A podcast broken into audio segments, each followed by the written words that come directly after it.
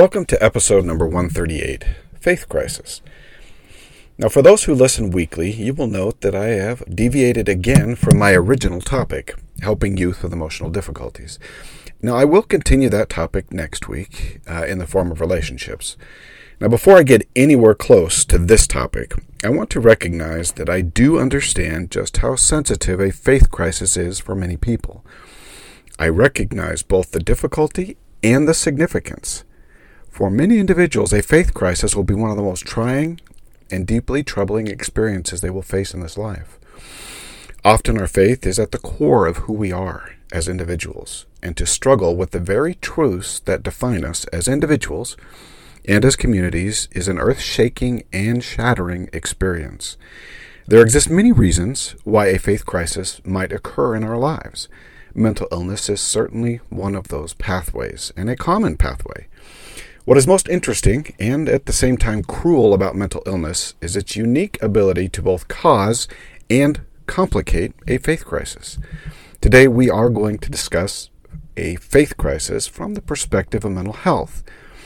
Now, there are three rules about mental illness and faith crisis that I want you to remember, and that are very important. The first is if you have a mental illness, even one that is more temporary, you will have a faith crisis. Mental illness and faith crisis go hand in hand because of the emotional nature of the illness and its ability to interrupt the spiritual emotional processes. Two, if you have a longer term mental illness or condition, you will have many crises of faith.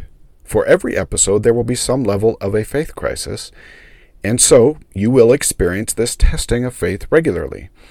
And third, there is nothing wrong with a faith crisis. When mental illness is involved, we need to move past the idea that somehow a crisis of faith is really anything more than a symptom of the illness, rather than a collapse of our testimony and spirituality. A crisis of faith brought about by mental illness does not diminish our testimony of the gospel or our spiritual nature, but it does limit our access to past spiritual feelings and experiences that actually represent a large portion of our testimony. When mental illnesses alter our emotional system, it blocks the spiritual signals telling us that our testimony is still intact. Our testimony has not changed, just our ability to feel it. And so we come to a crisis of faith, not because we do not have a testimony or have not had spiritual experiences with the gospel, but because we cannot, through the illness, feel so now, as Alma so plainly taught in his sermon. For us to maintain our testimony, we have to be able to have access, clear access, to our past spiritual feelings and experiences. We have to be able to feel what we know and have experienced without serious limitations, such as a mental illness would bring to bear. Now, this last week, I read an article of a woman who grew up in the church, in quotes, this last week, and who was passing through what she termed a crisis of faith. Her backstory was full of her reasons why her crisis had taken place, and she enumerated several concerns as to why she had left the faith.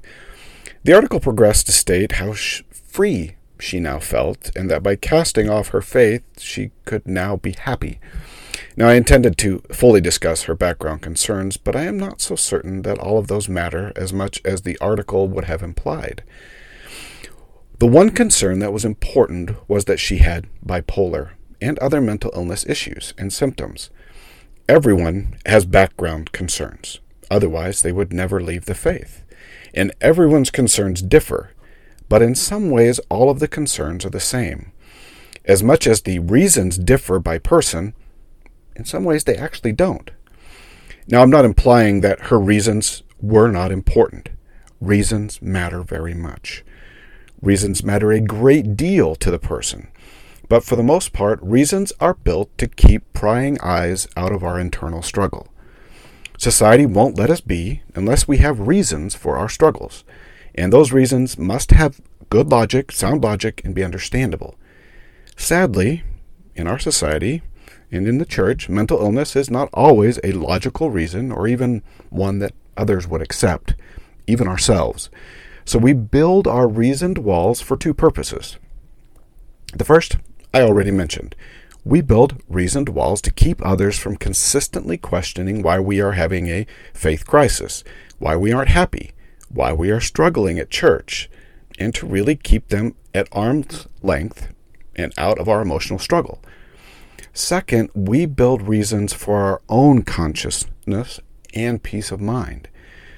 When we emotionally struggle, struggle deeply, our mind needs reasons for what we are feeling.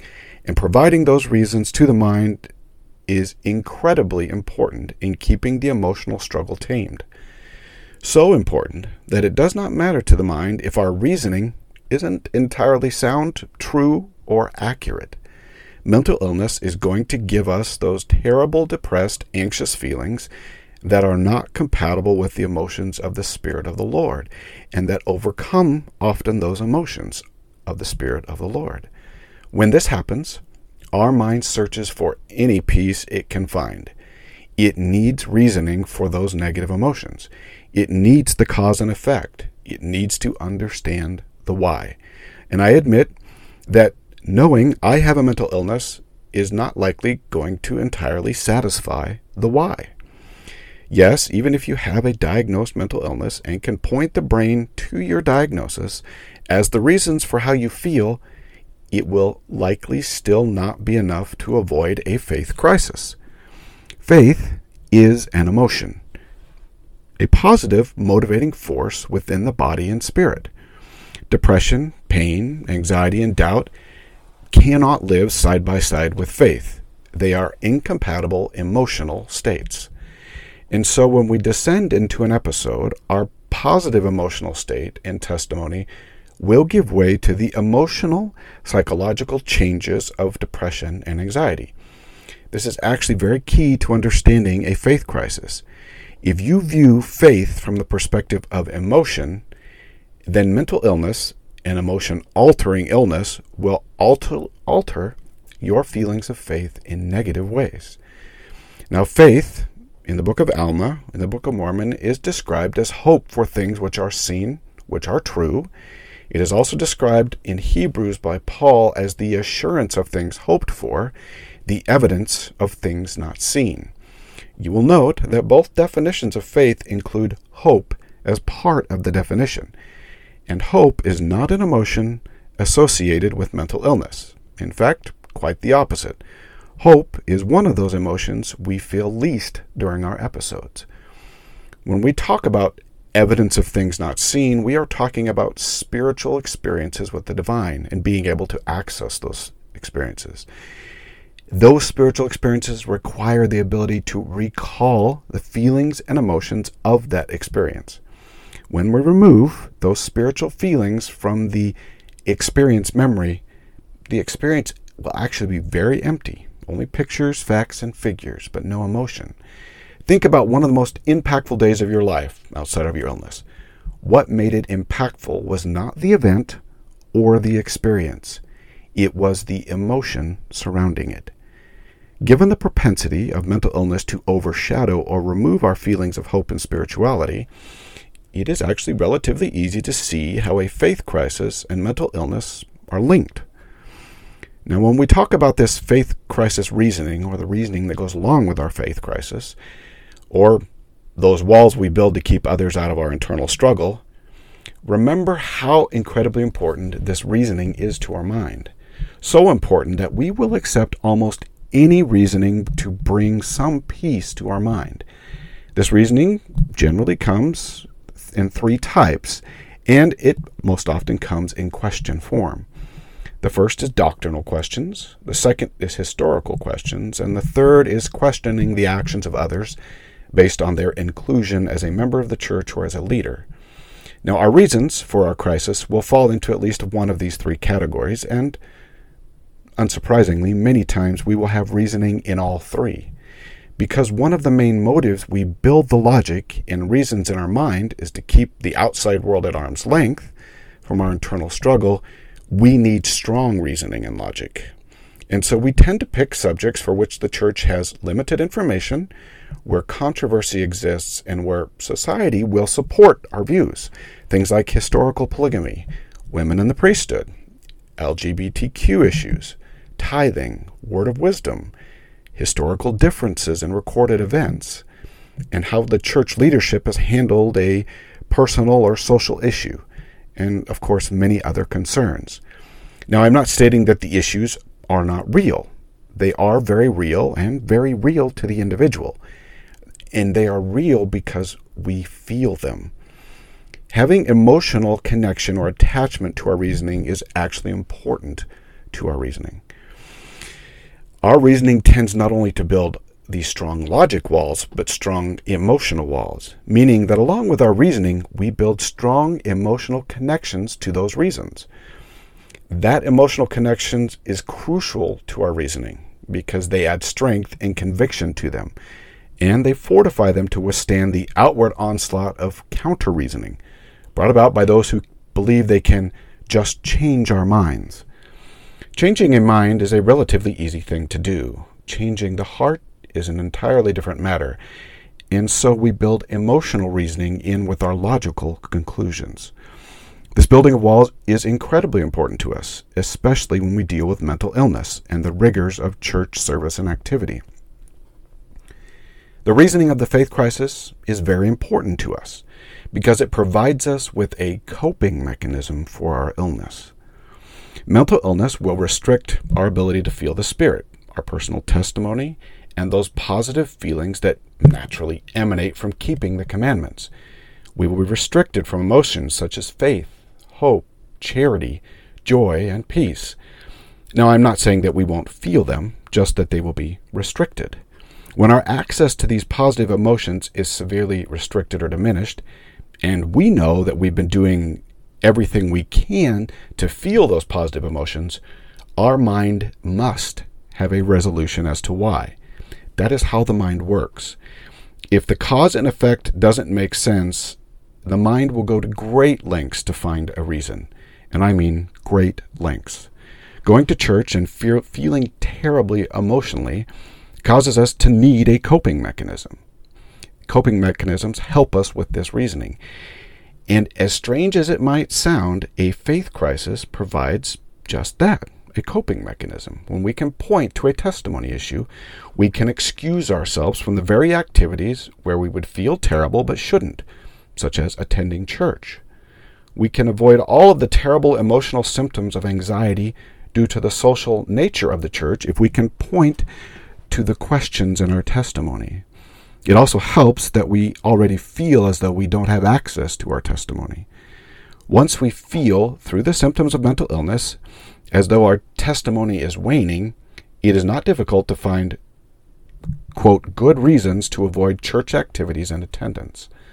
Our current society can provide a host of reasons why the church is not true and why its doctrine is not correct. Once we feel as though we do not have a testimony, these reasons can become very compelling in our minds and hearts. Now, I should note that I'm not saying that our coping mechanism is a conscious choice, because most of the time it isn't. Creating coping mechanisms is rarely a conscious process, where we specifically identify our problem and consciously create a solution through a specific methodology. Coping mechanisms come naturally to the mind and body, and we are unlikely to recognize most of our coping mechanisms as coping mechanisms. And this is true as well for a faith crisis. Interestingly enough, even though we don't consciously create our coping mechanisms, we do actually look for coping mechanisms in others' actions.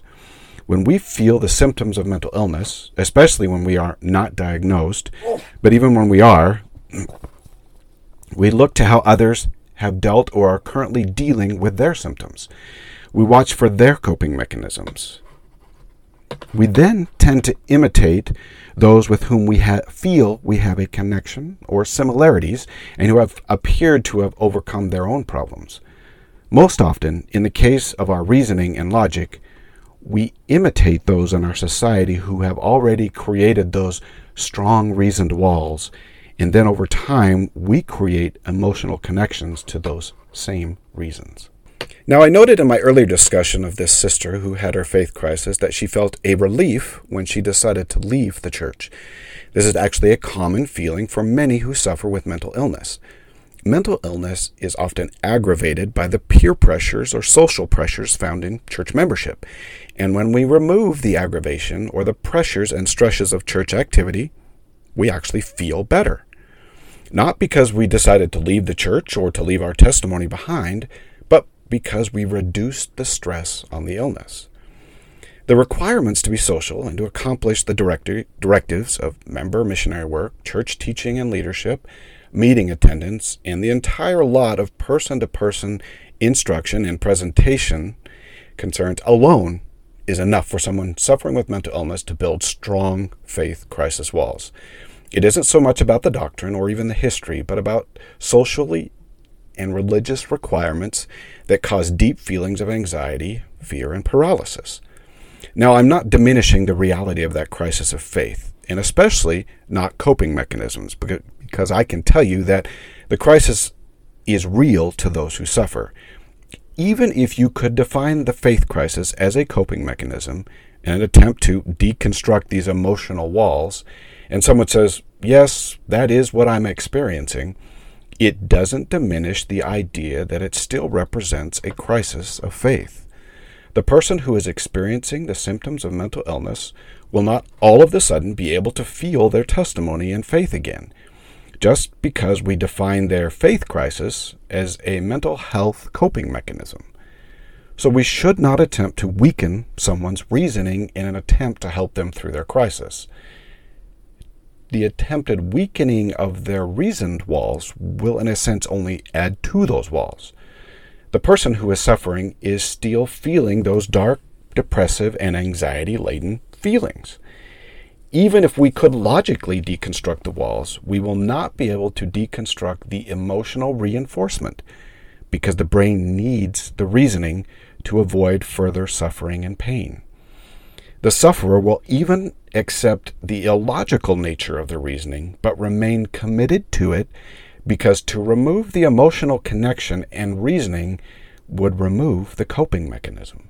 And in so doing, those terrible feelings and emotional pain would return. Have I experienced these face crises? Yes, many in my lifetime. And for me, looking back, mental illness has always been the driving force for those moments, whether or not I was willing to admit to it. But to say that my crisis was only a mental illness coping mechanism does not lessen the reality of it. Logic and reasoning is only a small part of our own personal reality. What we feel is truly our reality.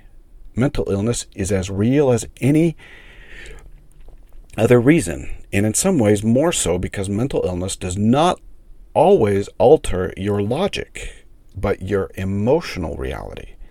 When human beings are forced to choose between logical reasoning and emotional reasoning and reality, they will almost always choose the emotional reasoning. When we approach our testimony of the church and everything that comes with it, we do so from our emotional reality. We need to feel the truth of the doctrines, history, and principles of the church. We need to feel of it from those around us.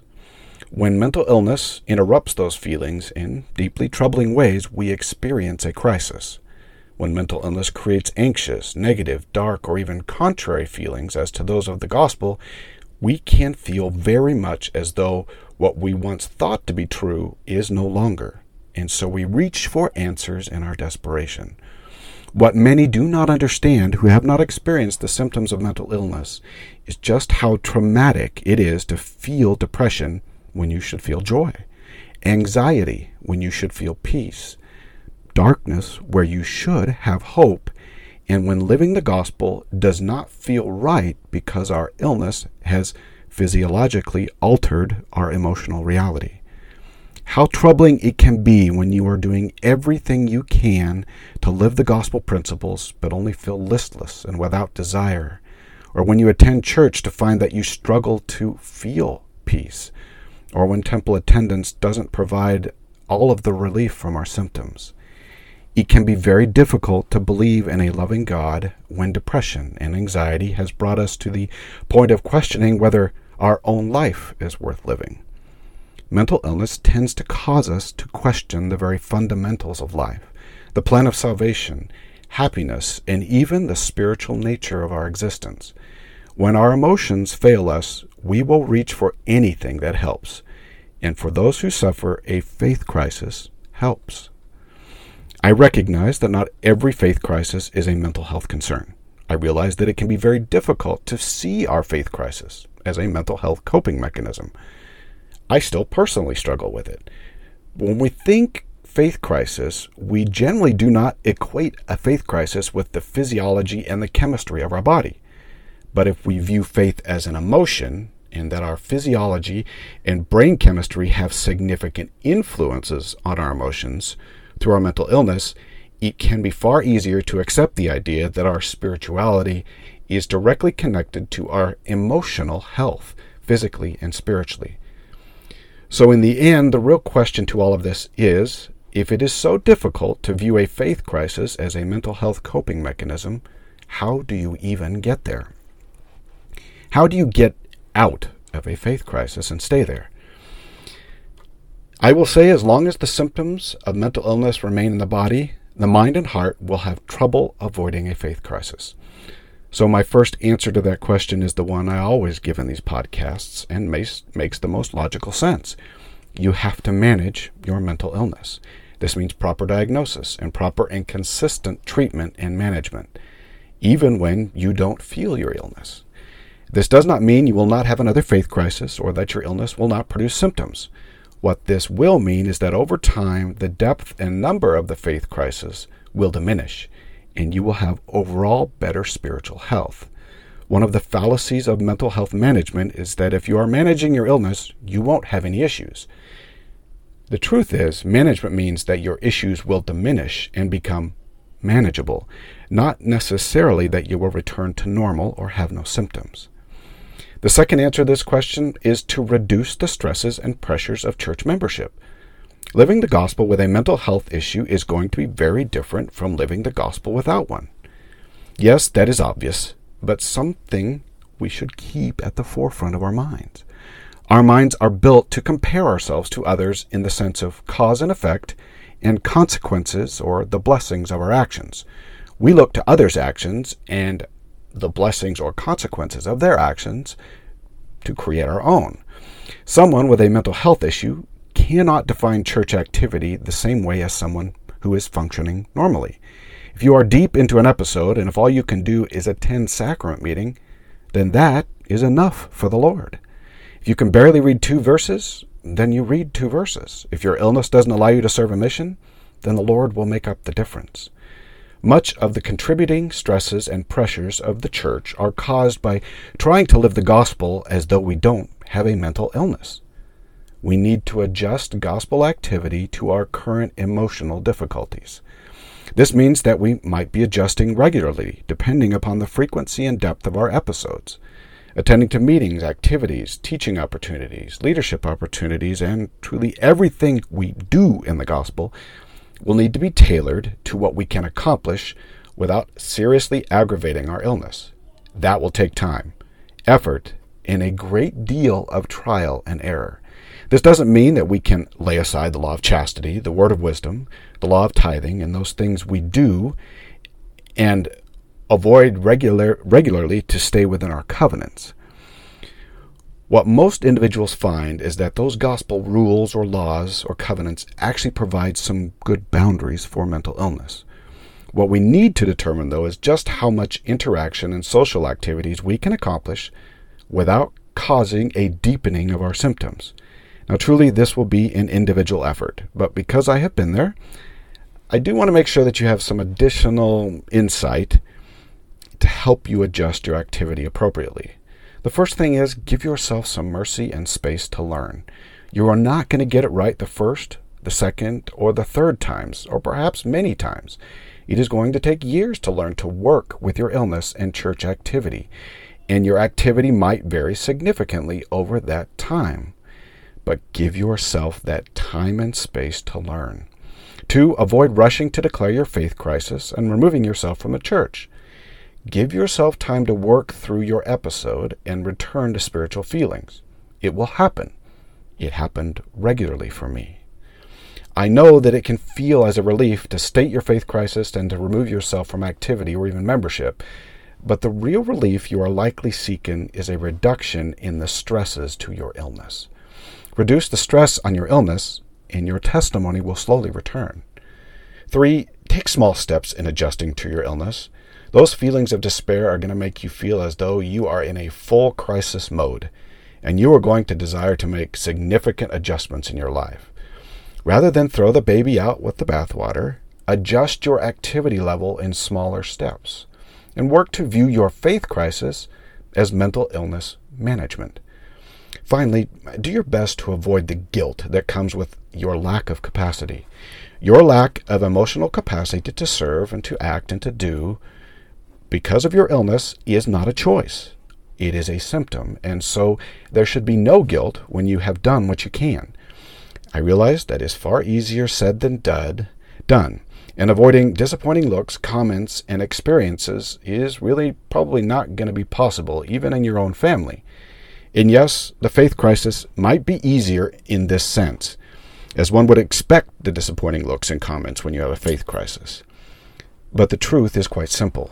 The faith crisis will almost always lead us away from the doctrine, principles, and mercy of the atonement which we desperately need for our illness. Not because there is no power in the atonement, but because the atonement requires that we choose mercy. Doing our best, managing our illness through what we understand spiritually and physically, and reducing our activity to levels that better suit our illness will lead to greater understanding, greater mercy, and greater power to overcome through the mercy and grace of the atonement that we have chosen. Now, my heart goes out to those who suffer mental illness and crisis of faith. I have been where you are and have felt what you feel too many times to count in my own life.